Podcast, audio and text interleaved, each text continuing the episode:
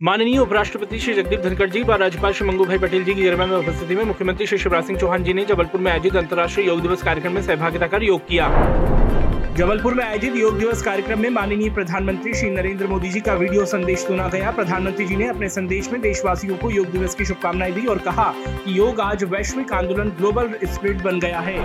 जबलपुर में आयोजित योग दिवस कार्यक्रम में माननीय उपराष्ट्रपति श्री जगदीप धनखड़ जी ने कहा कि हमारा योग आज वैश्विक पर्व बन गया है। अंतर्राष्ट्रीय योग दिवस पर आज विश्व के हर कोने में ये जीवंत हो रहा है।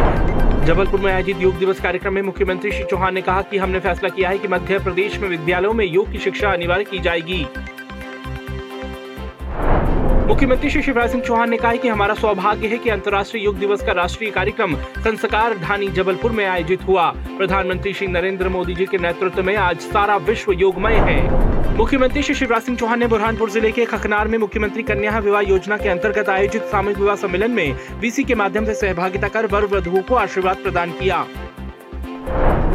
मुख्यमंत्री श्री शिवराज सिंह चौहान ने निवास कार्यालय समर्थ भवन से बीसी के माध्यम से 22 जून से प्रारंभ हो रही वीरांगना रानी दुर्गावती गौरव यात्रा की तैयारियों की समीक्षा की और आवश्यक दिशा निर्देश दिए।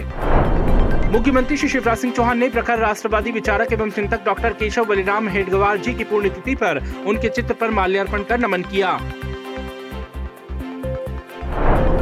मंत्री श्री भूपेन्द्र सिंह ने खुरई में सरस्वती शिशु मंदिर विद्यालय परिसर में 50 लाख की लागत से निर्मित होने वाले बाउंड्री वाल एवं शौचालय निर्माण कार्य का भूमि पूजन किया।